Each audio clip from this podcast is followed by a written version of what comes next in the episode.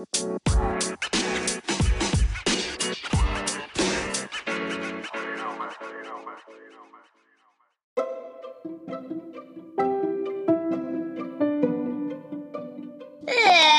a Barbie girl in the Barbie world. Hey guys. Oh my gosh, it's a new week. I've woken up today absolutely buzzing. Right, I did this thing last night called an egg cleanse, right? I've seen it on TikTok trending, of course, TikTok. Um, and basically, you get an egg and you rub it all over your body, starting from the crown of your head all the way down to your toes and then you basically fill a cup up with water and tip the egg in and it actually has worked wonders and when you crack the egg in the water at the end of your cleanse you see like basically i know it sounds silly but basically the egg tells you like what you see in your egg is like negativity and whether you've got like health concerns things like that and oh my gosh i woken up today feeling absolutely a million bucks like, I woke up in the best mood and I've had the best day, and I'm putting it down to this egg cleanse. So, I know you might think I'm crazy, but I've actually had a cracking time doing the egg cleanse. I'm going to do it more often. I think like once a month is like the roundabout time to do it. So, getting into the podcast, thanks so much for tuning in today, guys. Um, I've just come up with an absolutely smashing idea. So, the questions that that I'm going to be answering and like the topics I'm going to be looking at, I'm going to do that live. So if it's like a silly question like why do we keep pets or why do we use cold water to brush our teeth when we use hot water to brush everything else, like I'm to look at that live. How good of an idea is that? I'm sorry, but I actually I'm a genius. So you're gonna get like my live reaction. You're gonna get live information from myself and we're gonna answer the questions live together. So, welcome to the podcast in my head. I know that was a bit of a, a rocky intro. Um, if you're new here, this is just a podcast answering questions that a lot of people think about in their head, but they don't actually have the time or actually ever answer. So, yeah, at the start of the podcast, I do like a little fun intro with like fact of the day, song of the day, um, relating to the topics I'm going to be looking at and the questions I'm going to be answering. So, the fact of the day is 70% of the human brain is water. 70%? Can you believe that? Like, where's all my knowledge? Because if 70% of it is water, then there be very much in there. Do you know what I mean? So, yeah, that speaks volumes, I guess. Um, another fact, because I found this one quite interesting, is it takes 120 gallons of water for one egg, which is, I did my research on this, which is in fact 545 litres. So takes 120 gallons of water for one egg, which is 545 litres. I don't know what you're doing with the egg, but maybe just producing it like that's how much water it actually takes. So think of all them eggs that you're eating and all them what them little chickens have been through. Think of how much water they actually have to drink to get one egg. Wow, that's a lot. Um, another fact is because they're quite short and sweet, I thought I'd put a cheeky little three in there. So, 68.7% of fresh water on Earth is trapped in glaciers. So, yeah, a lot of water is trapped in the glaciers that you can actually drink. Hmm, interesting. Because I presume fresh doesn't mean salt, right? Yeah, yeah, okay. So is like the Antarctic not salty? that's not even an ocean. Antarctica is a flipping country. Right, I'm not even, I don't even know what I'm talking about. I'm just focusing on the facts, okay? So the song of the day is No Words by Dave and MoStack. So, I don't want to dead no beef. I don't want to sort it out. I don't want to hear no words.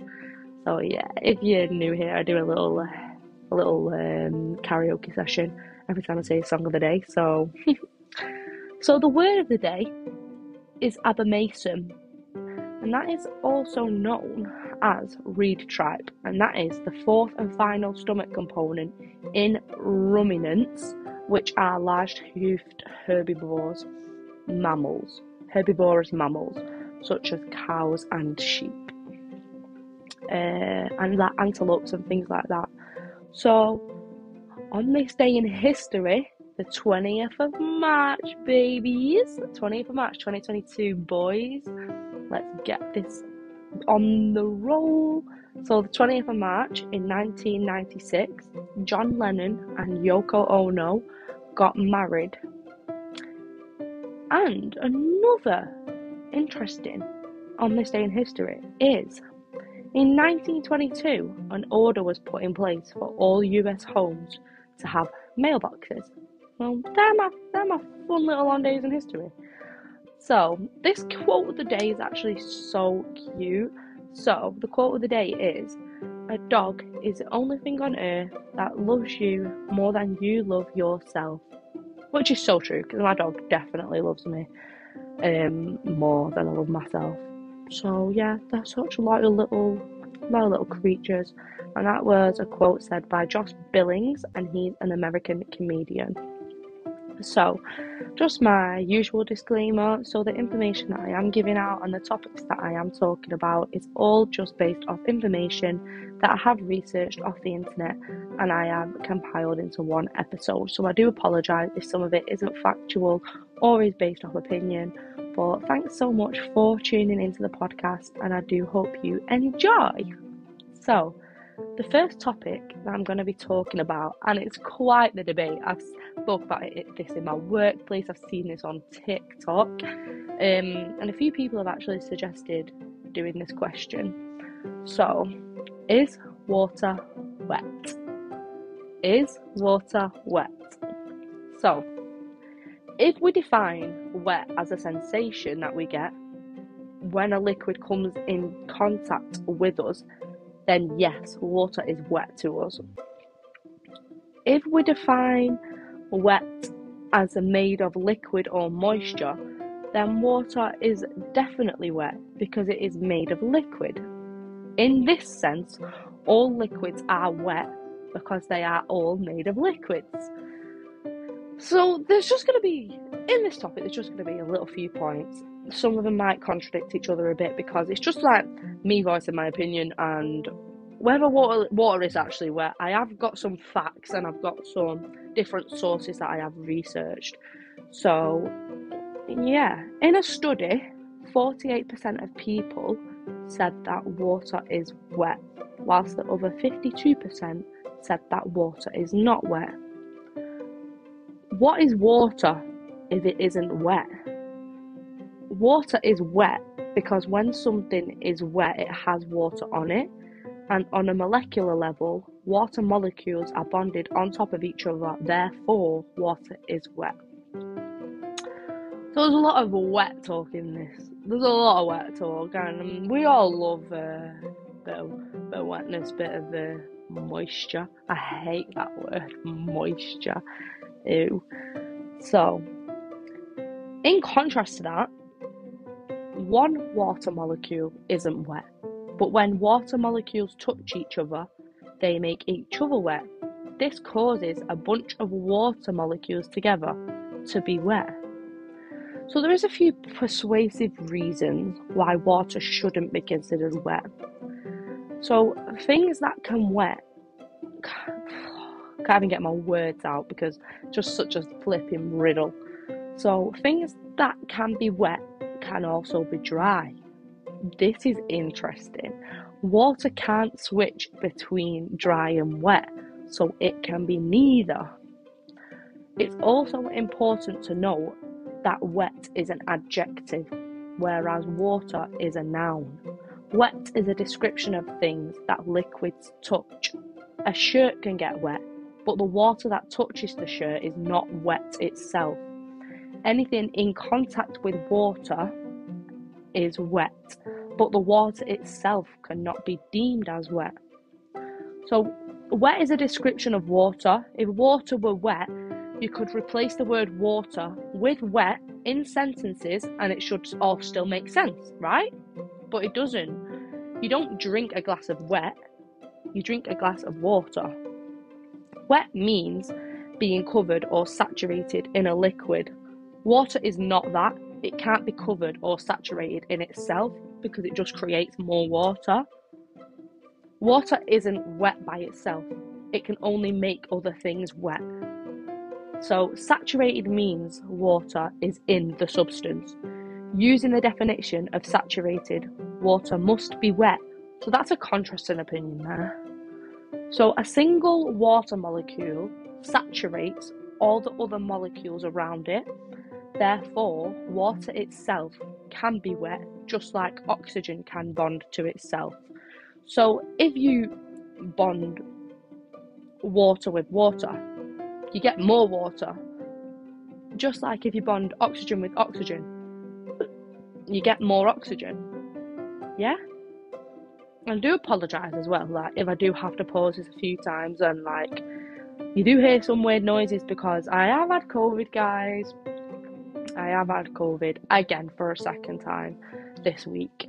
So my voice is a bit more nasally than usual. My sinuses are a bit blocked up, so if you do hear me cough, I will put a cheeky pause in there and hopefully the video doesn't like get too interrupted by that. But if that does happen, I will try and like cover it up, take a little break, you know, water break and that. Considering we're talking about water, will be drinking about water. I've got um got my cheeky little bottle next to me. So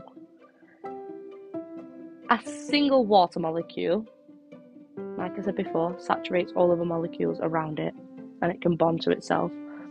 So it can be wet. Hmm. Can water can water wet itself?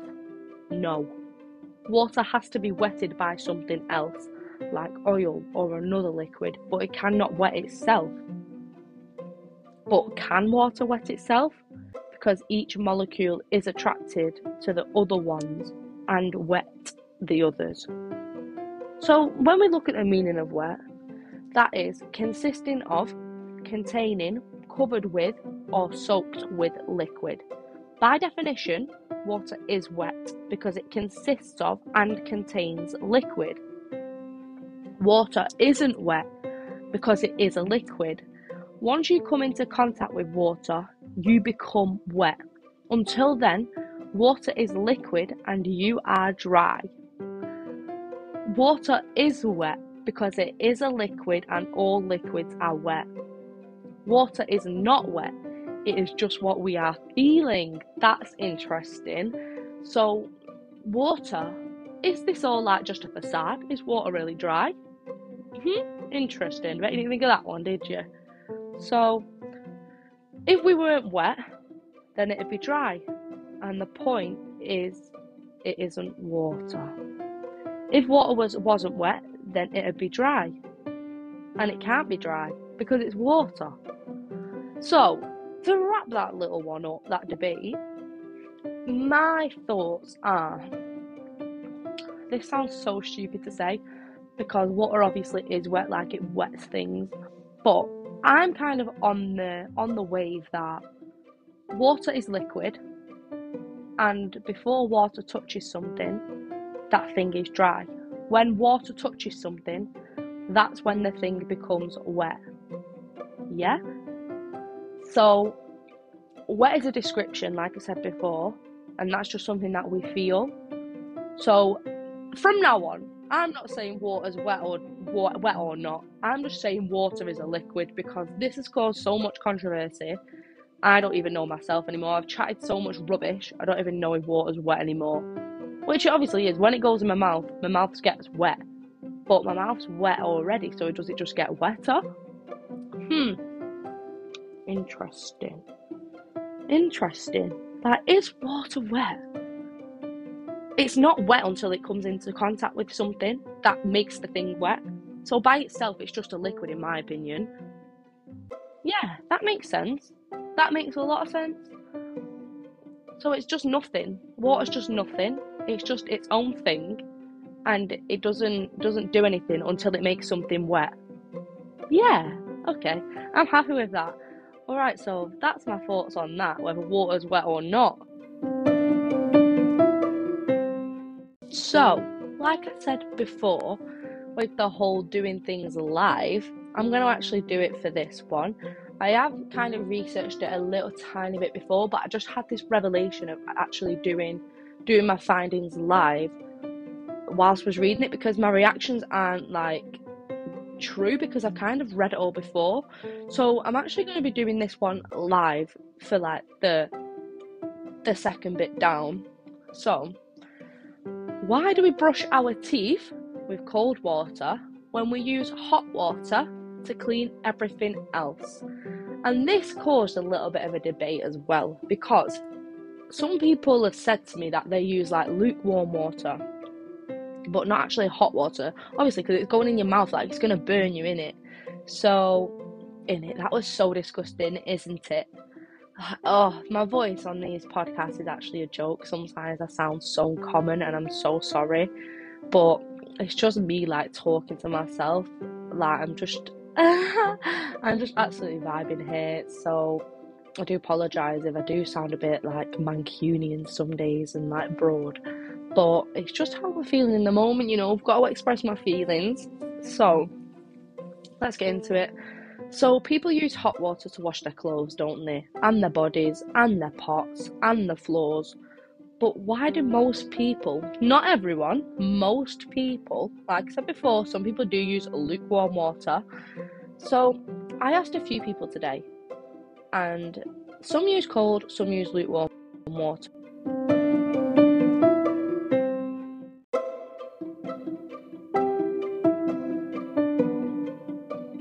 So sorry for that interlude. Like, someone just tried to ring me and the recording cut off, so I'm just gonna put my phone on Do Not Disturb right now and hope that doesn't happen again. So I am sorry that that kind of cut off there, but we're just we're still we're still running this, so let's go. Um, so most people brush with cold water out of habit. Many people feel that the coolness is refreshing, but there are no actual benefits that come from come from it for oral hygiene purposes. So it is a common belief that using warm water loosens dirt and gets things cleaner, which is true. Like in daily life, when you're washing your trainers or whatever, you can use like warm water to kind of loosen up the dirt, get it melting away and stuff. But why don't people like do this with their teeth? Because there's actually no no health benefits like doing it for cold water. So yeah, this doesn't apply to your teeth. To see effects, we would actually need to use boiling water, which I'm sorry, no one's using boiling water in the mouth. Like, that shit's gonna burn you. So, yeah, you would need to use boiling water, which is too hot to keep in your mouth, of course. So, since toothpaste contains cleansers, the water used doesn't actually matter. Oh, interesting. So, brushing with fluoride toothpaste is the key to solid oral hygiene. Since your mouth contains many kinds of bacteria, it takes more than water to eliminate the cavity causing agents. Fluoride remineralizes teeth and removes plaque and bacteria film. So, water is not an important part of the toothbrushing process. Using too much can counteract the good deed. So, larger amounts of water do dilute the toothpaste and rinse it away. To be useful, fluoride must remain on your teeth so that bacteria cannot turn into damaging acids. Hmm, interesting. So, one reason you may wish to consider using warmer water is to keep your sensitive teeth from hurting. Cold water can cause pain, which may prevent you from brushing properly. Yeah, that's true actually, because I know I do have quite sensitive bottom teeth, and sometimes it is painful to brush my teeth with cold water. So if I actually do like turn that down a little bit, um, I might be brushing better because I'm not going to be like I'm not going to be stopping because the water's painful or whatever. So the only thing that keeps teeth clean is the motion of the bristles. Wow. Okay. So when brushing your teeth, the temperature of the water is meaningless. The most important thing is use the correct technique. If you are unsure about the proper way to brush your floss, you should consult with your dental care provider. Okay, that's interesting. So I'm just going to read another article now. Hmm, a nice girl brushing her teeth there. Yeah, so again, it's just a simple, it's just a habit that we do. Up to 800 different kinds of bacteria you have on your teeth. Wow. They live in our teeth, in our spit, on the tongue, and closely to the closely regulated to ecosystem. Hmm. They attach in numbers as a film to our teeth rather than float around in our mouth. Yeah, so like when you drink a can of Coke and you get that little bit of furry teeth. That's riddled with bacteria, bro. Ugh. Oh, when you brush your teeth, you're disturbing the ecosystem. So you scrape away some of the bacteria film with the brush and spit some of it out. Oh my gosh, I didn't actually think of that. So the bacteria multiplies and reattach as soon as you have to brush again. So when you, that is actually interesting because you're damaging the ecosystem by like spitting your bacteria out. So guys, brushing your teeth bad for the planet. It's good for your mouth, but bad for the planet. Yeah, that's really interesting. Hmm. Yeah. So basically, what I'm reading is that it's all down to the fluoride in the toothpaste and the way that you brush. So water's the least important, yeah, like we said before, and it can actually be counterproductive. Okay, so we're kind of like diluting the toothpaste, so the fluoride should remain on your teeth to prevent acid attacks of the bacteria. But why do we spit it out then? Hmm. Yeah, it doesn't matter whether you use cold or warm water. I guess it is just habit because I've always brushed my teeth with cold water and my family have as well. So I guess kind of I've just picked up those those habits. I am reading here though that warm water can contain metals from your water heater and plumbing. Oh, okay, but the amounts you get get from it are um, very small. You spit out most of it anyway. So yeah, a lot of people use warm water to kind of counteract their hypersensitivity.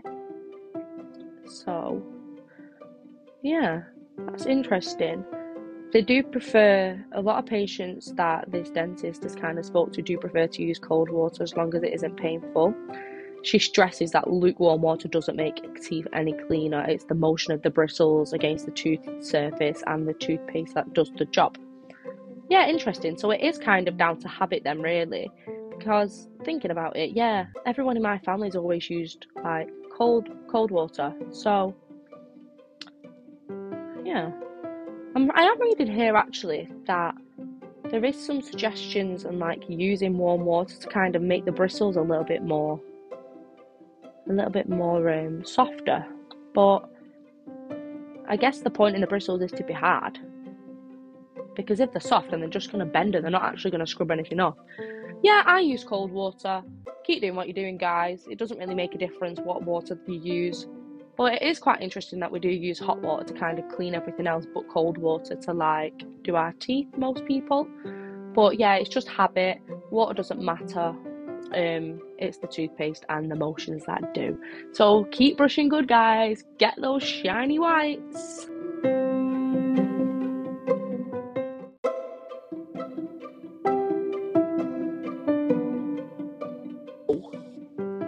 Topic is pets. And why do people keep pets? Like why why do we feel the need? Because I know a lot of people who have dogs. Like why do we feel the need to have a dog? What are the benefits of having like a dog and a pet? And why do why do we as humans like keep them? it sounds really mean like thinking about it. Like should they be out in the wild really? But my mum's got a French bulldog, right? And the thought of her just being in the wild like that makes me sad. What if she gets like eaten by a fox? Like she's only little, so yeah, I'm gonna be looking into like why people do do keep pets and dogs and things like that. Um, so there are many health benefits of owning a pet. They can increase opportunities to get exercise, go outside, and socialise. And regular walking or playing with pets can decrease blood pressure. Oh, that's interesting. Cholesterol levels and uh, triglyceride levels. Triglyceride levels. Yeah, I've never seen that word before, but I presume it's something good if it reduces it. Yeah, so pets can also help manage loneliness and depression and give us companionship. Most households in America have at least one pet. Yeah, that's quite common in the UK too, I would say. Most households do do kind of have a pet, whether that's a fish, a hamster, a dog, a cat. So Studies have shown that the bond between people and their pets is linked to several health benefits, including decreased blood pressure, cholesterol levels, that that complicated word, triglyceride. Yeah, I'm gonna say that triglyceride levels, feelings of loneliness, anxiety, and symptoms of PTSD. Yeah, I can see that. I can see that being true. Yeah, so the pets are quite relaxing, aren't they? They do reduce anxiety and symptoms of PTSD. Like when you stroke them, you just feel happier. And the fact that they're happy and they're loving you, yeah, and increased opportunities, like I said before. Obviously, it's right to pick the right pet. Like, how long will the animal live? Do you have the capacity to look after it? How much will food cost? Like, what does it eat? How much exercise it needs? So, some people are at higher risk for, for diseases that animals can carry. I'm not trying to scare anyone off getting pets here. I'm just um, trying to look at trying to look at why people do keep pets. So I'm not quite sure what Google's trying to tell me here. But let's look at some more. Yeah, so pets are comforting companions. They keep us healthy and relieve stress. They play and show us love. They keep us from being lonely. Oh, that's so true. Because I'm a single Pringle out here. I do want a pet in my flat. Like, I want a little a little pet, a little hamster. I've got a pet uh, tarantula actually. A lot of people don't know this, but I have got a pet spider. Um, and I'm sorry, but he's not the best companion. I'm gonna say it's a he, but I don't know. She's called. Um, I've just said she. It's called Spice because it's a Mexican fire leg tarantula and it's got orange legs. So I thought, hmm, Spice, you're spicy. Yeah, Spice. Um, and I'm sorry, but they they are. She's not comforting. They don't show me love. They don't keep me from being lonely. If anything, my flatmate keeps me from being lonely. I don't play with her. I just I just watch her sometimes. She sits in the kitchen, so I don't even watch her most times. She's just sat there scurrying about by herself. But oh, maybe I need to keep her from being lonely. So, why did humans start keeping pets? So people who have pets have free time and wealth Sorry, that's not true. I know people who work and who are not the richest people and they have a pet. So, pets are animals that are kept for pleasure, they have and they have been tamed and domesticated. A domestic animal has also been tamed and is kept by humans as a food source for work or for pleasure. Okay. So, why do we keep pets in our house? Like I said, I've already looked into that. Yeah, so researchers have found that pet owners benefited from companionship and unconditional love from pets. Pets were especially helpful for people living alone. In addition, people with pets made social connections with strangers out in public and were more, likely to have positive interactions with family and friends. That's actually true because if I see a little cute dog in the road, I sometimes stop and say hello. And that, yeah, that's kind of me interacting with a stranger, then, really, isn't it? So, let's look at why did the first human, who was the first human to keep a pet? Who was the first human to keep a pet? And I wonder what it was as well. Gosh, my spelling's awful. When did, right, here we go. When did people start keeping pets? So the human pet timeline's still being put together, but turns out man's best friend might also be his oldest. Aww. Pets have harnessed to humans for possibly tens of thousands of years. Regardless of when pet ownership got started, our longest attachment to these animals is still going strong. Americans own 78 million dogs, 85 million cats, 14 million birds, 12 million small mammals, and 9 million reptil- reptiles according to pet industry statistics. Yeah, I kind of always thought that that dogs would always be higher than cats, just because personally, and I'm sorry for all you cat lovers out there, I think dogs are much better pets than cats. They play with you, they bark at you, they don't hiss, they don't scratch. Like if you've got a nice dog, it's a nice dog, isn't it? So the archaeological and genetic record is being combed and analysed for evidence of when and how the human animal bond developed. Hmm, Okay, so there's still no like timeline there. So, like I said before, pets are kept for pleasure, they've been tamed and domesticated. Not all domestic animals are pets though. They can be a chicken, a pig, or a cow, and not all the tame animals are domestic. Ah, yeah, true. An elephant, for instance. So, we know without doubt that dogs were the first domestic animal, meaning that they were tamed and used for work or their fur or or meat. Or I know um, some some Chinese cultures do eat dogs, which I don't agree with at all. Like it is just their culture and how they've been brought up, but I would not be eating my little French bulldog. It's unclear if dogs were first pets. That is being solely kept for companionship. Um, they have been used for other stuff, like I said before, the fur or the meat. Oh, so nobody really knows apparently. So, a story of domestication and pets is not a linear progression from wild to domestic. It's more about how animals have taken on different roles in human society over the centuries. Um, so these things exist on a continuum. On a continuum, yeah, that's right. So apparently, asking when the first pet came into being is like asking when did life begin. Yeah, so humans have likely kept baby animals for amusement as long as humans have lived, but usually as those babies matured and became less cute and perhaps more unruly, they ended up being thrown back into the wild or maybe even eaten. Or, so I guess it's kind of like evolution, isn't it? Like, dogs started to show love then and stay cute, and that's why humans kept them instead of like disregarding them and making them into food or whatever. So, one study published that in 2011, evidence was found that dogs were being bred and eaten on occasions by humans living in Texas and 9,400 years ago. Ugh. The giveaway was a small dog found in ancient human fecal matter. Oh gosh, so a dog a dog bone was found in human poo. Ugh. So the bone fragment provided the oldest known record of dogs in the world. Oh, that's interesting. That's disgusting but interesting. There may have been some of 11,000 years old. Ah, so I'm sorry, but who's out here analysing poo? Like, unless there's a purpose for that.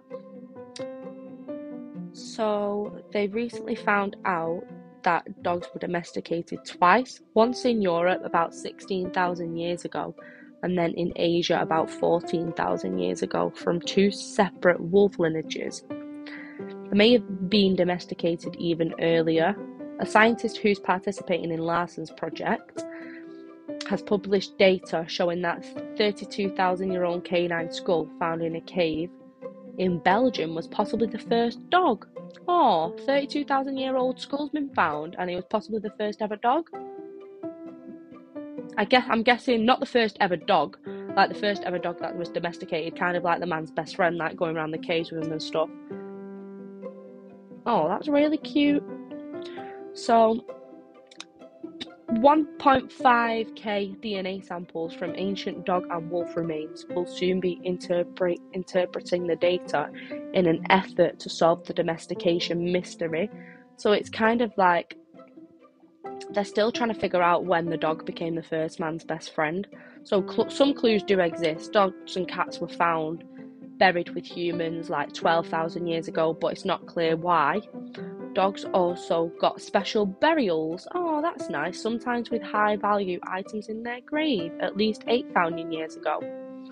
But that's still like that's still not set in stone. Though the Romans kept small dog toys for 2,000 years ago, they did not appear to have any utility, but they also came into fashion around the same time that the black rabbit came a major pest in Europe.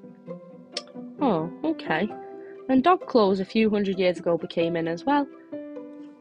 Oh, that's interesting. So, I guess it's still kind of in a, a working process as to where like dogs became domesticated. But I guess maybe one day this guy just saw this animal and thought, "Oh, he looks nice. Let's um let's play with him."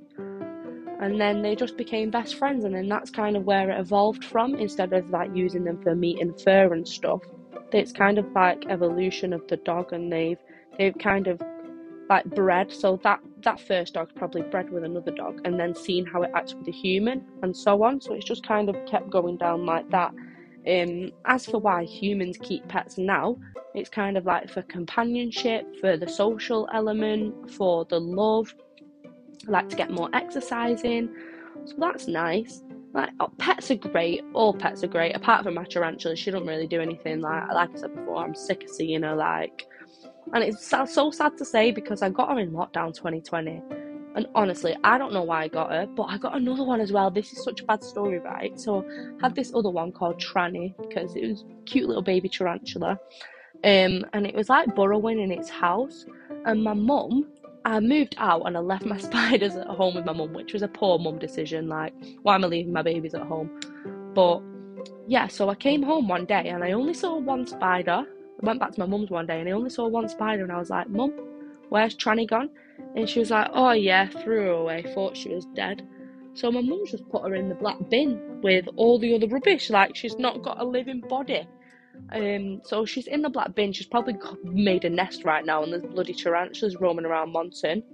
So yeah, that's quite an interesting story on on why we keep pets. I didn't really do it for companionship. She doesn't really keep me entertained. I don't stroke her. Just watch her. I got her as an observational pet. That's what I like to say. so yeah, that's why we keep pets. Um, on to the next.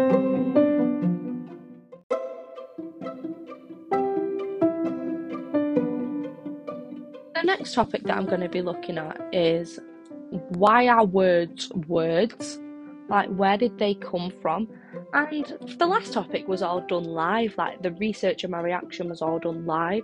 So I'm really liking that way of doing things because you kind of like get my real and true reaction to it all. Then I'm like kind of discovering as you lot are as well.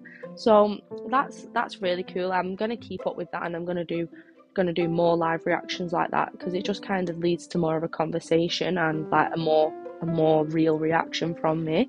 So, this one, where do words come from? Why are words words? So, I've just googled like where do words come from and do they really mean anything? So, how do we use language? We use it to express ourselves through speech, to record our experiences, or to invent and tell stories in writing. But before that all began, a word leaves our lips or a pen hits the page.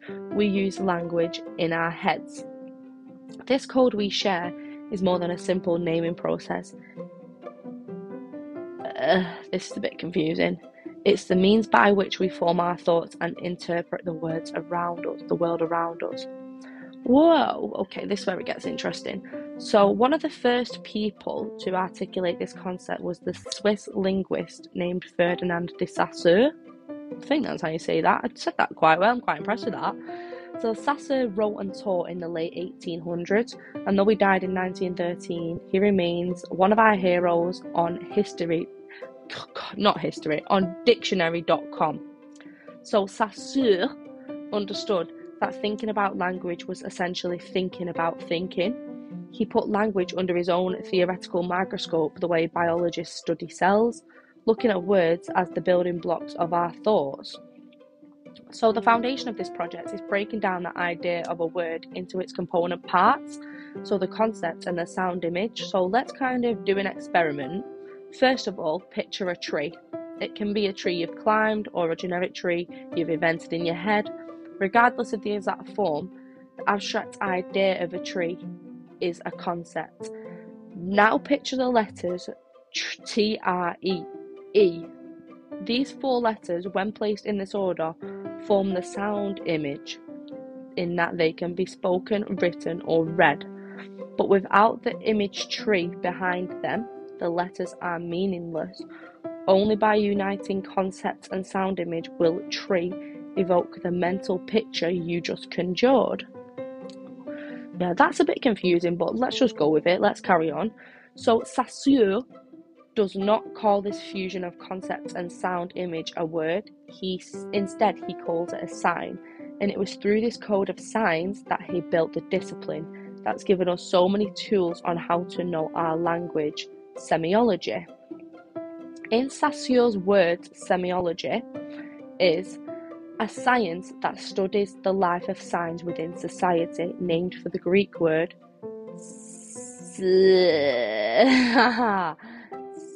semeion, meaning sign. So, in the book, the groundbreaking tone that this is coming from, Saussure replaces the term concept with signified, referring to that which is signified, i.e., the image of the tree, and the sound image with signifier, ugh, the written and the spoken tree. God, this is all a bit confusing. So from there, he put he drops a bomb. That's what this says. He drops a bomb that puts a new spin on the whole business. The signifier, which is the written and spoken sound image, is arbitrary. That's right. According to Saussure, the only function of the word tree is to be different from every other word. For all he cares, it could be blag, as long as every speaker of the language recognises that blag signifies a leafy wooded plant. Oh, I didn't know that's what blag meant. Not mean bark.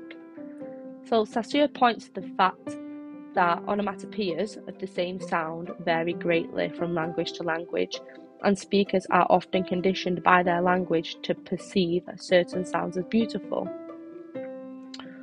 Okay, so let's have a look then. So, how are new words created? So, the English language has developed over centuries, and many of the words we use today have come about one or two overarching sources, evolving words from English or English adjacent languages themselves, or deriving from loan words from another language. Okay, so let's have a look then. Wow, according to the Global Language Monitor, around around 5,400 new words are created every year. Oh, okay, that's interesting. So, yeah. So a good example is the word dog, unrelated to any other known word, which in the late Middle Ages suddenly and mysteriously replaced Old English word hound, which has served for centuries.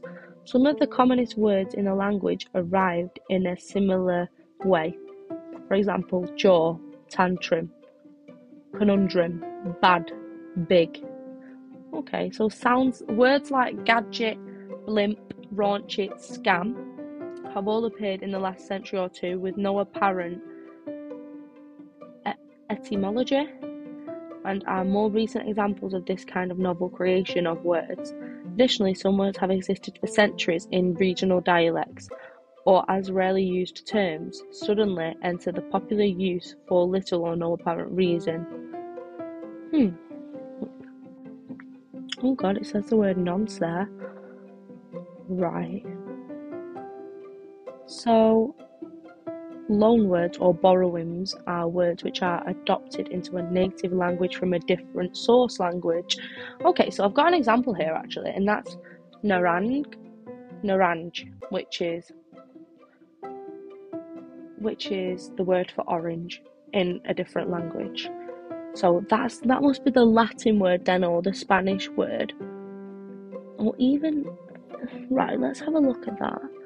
So the word orange originated with the Sanskrit narang, okay, or naranja, okay, which became the Arabic naranja. Oh, naranja, that's Arabic, and the Spanish naranja, and it entered English as na, naranj, created to narange and then arrange finally became orange. So the word garbage came to English originally from Latin, but only arrived via Old Italian, an Italian dialect, and then Norman French. So sometimes tortuous route and degrees of filtering through another language can modify words so much that their original derivations are all in, indescribable. Okay, that's good. So basically, all all words kind of come from Latin. So adding prefixes and suffixes. Okay, so the word port then goes to like import, export, transport. So they're all prefixes and suffixes come after the word. So like portable, deporting, transportation, important, Okay, so it can it can change a root word into into many new words. But what I want to know is where the very first word came from. So we're going to look at that. The very first word come from. Okay, where did the very first word come from? So, according to Wiki Answers, the first word ever uttered was ah ah, which meant hey. This was said in Ethiopia more than a million years ago. I want to know what they were doing before, before they actually used words. That's interesting. So we don't know which exact words came first in a language. So, which words were the first to ever be written and spoken? We dive into the history of ancient language and what remains to this day. So, humans are fascinated by old things, whether it's prehistoric dinosaurs or fossils or ancient scrolls. We are innately driven to want to explore the past and find out what life was like long ago. Okay, so obviously, then language comes in. So, we don't exactly know when language was first used for a number of reasons. There's no recording devices back then, but we do know that it was a really long time ago. And we know that modern language has ancient roots, so words have adapted and evolved over time along with humans themselves. So some words we still use today have been around in some form for thousands of years. So, what is the oldest word in the world? Okay. So, firstly, we can search for the oldest written word, but that's also long. So, so we might think it's quite easy to answer because a word has some evidence to corroborate its claim to being the oldest word in the world. Oldest word in the world. Hmm. Partly because scholars disagree. Right. So do glyphs count? Like, yeah, that's true. Like, do hieroglyphics count as words, or is it only true writing with? Oh, graphemes. So that's a symbol that represents a sound. So, do hieroglyphics count, or is it only graphemes that count, which are symbols that represent sounds? So, it can be hard to pinpoint exactly where certain writing systems were created and which one came first. So, the general consensus is that Sumerian, Sumerian was the first written language developed in southern Mesopotamia, Mes- Mesopotamia, Mesopotamia around 30, oh, 3,400 or 3,500 before Christ. At first, they would make small tokens out of clay representing goods that they were trading. Later, they began to write these symbols on clay tablets. The earliest form of language was Sumerian cuneiform, which consisted of wedge shaped glyphs. So we don't know which exact words, words came first in this language, but based on example charts showing the evolution of Sumerian cuneiform, it may have been symbols for God, earth, man, or woman. Okay, so another way we can think about the, the question what is the oldest spoken word, word in the world? Real, realistically, probably a sound like ow or a warning call that means like danger. You could make an argument that a sound isn't necessarily a word per se. So, this was done at a university in the UK, and they did a study and they discovered some of the oldest words in the world using a statistical model to to study cognates, so words that sound similar and mean the same thing across languages. So the researchers looked at the frequency of cognates around across seven language groups and came up with a list of 23 ultra conserved words that were apparent in at least four or seven groups. So they believe that words are nearly 15,000 years old, surviving since the end of the last ice age. Ice age. So the researchers argued that because the cognates exist across these disparate languages, they likely all evolved from a single proto Arustic language.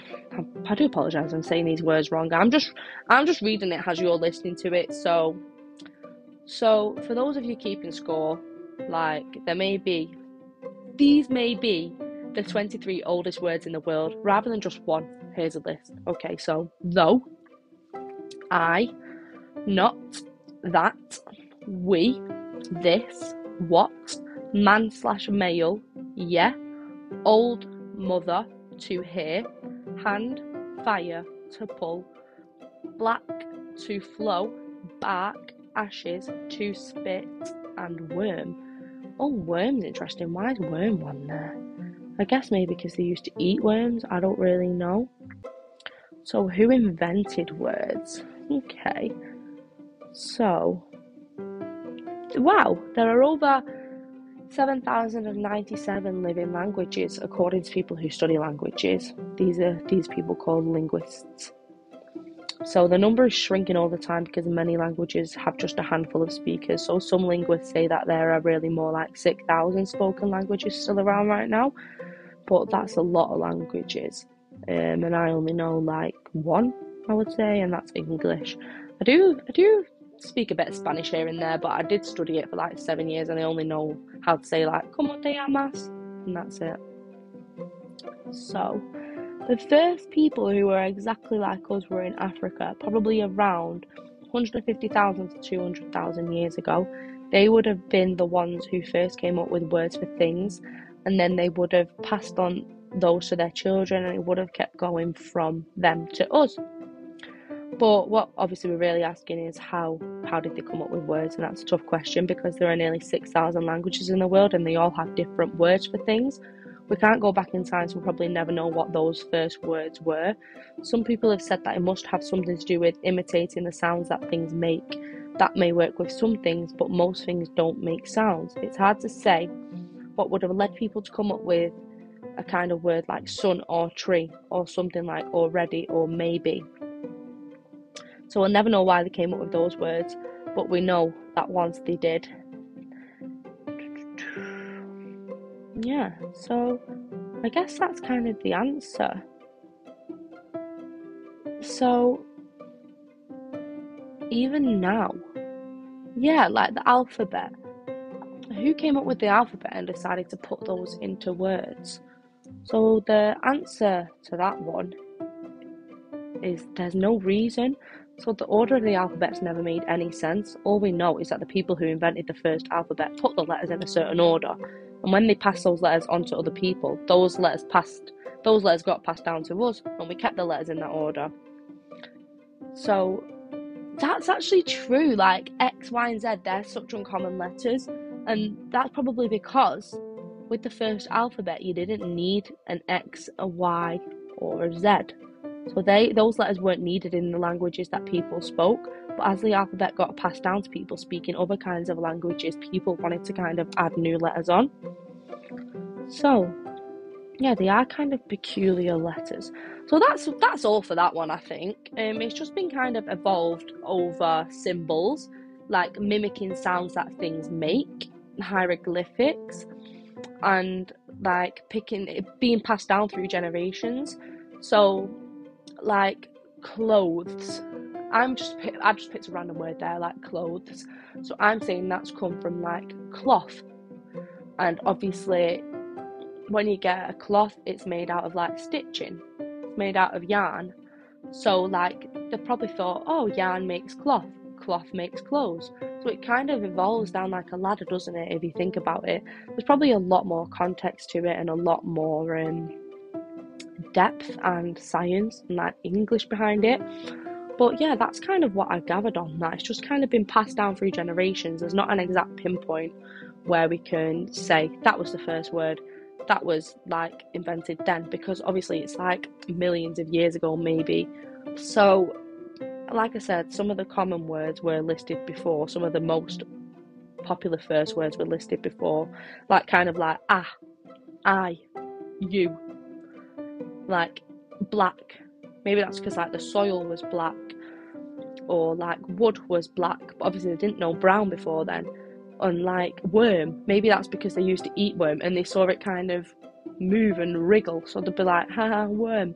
Like, you know, it's just kind of strange, isn't it? Like, I guess you can look into it a bit in a bit more depth, but that's kind of like what I gathered from it. So, I do think that this this episode is quite long. I've been recording this word section for 18 minutes already, so I think it's time to kind of wrap that up. I did want to do some um, some Reddit stories, but because I have rambled on a little bit there about words and about flipping water, I think I'm just going to leave it there. Um, thanks so much for listening, guys. I do hope you have enjoyed this episode, and I hope you've kind of figured out why, if water's wet, I hope you're having that debate in your head right now, where words came from. I hope you're having that debate too. And why we keep pets. And I hope you snuggle up to your dog tonight and let them know that they're loved because they clearly love you. So, yeah, thank you so much for listening. Have a great week. And I'll speak to you all next week. Goodbye.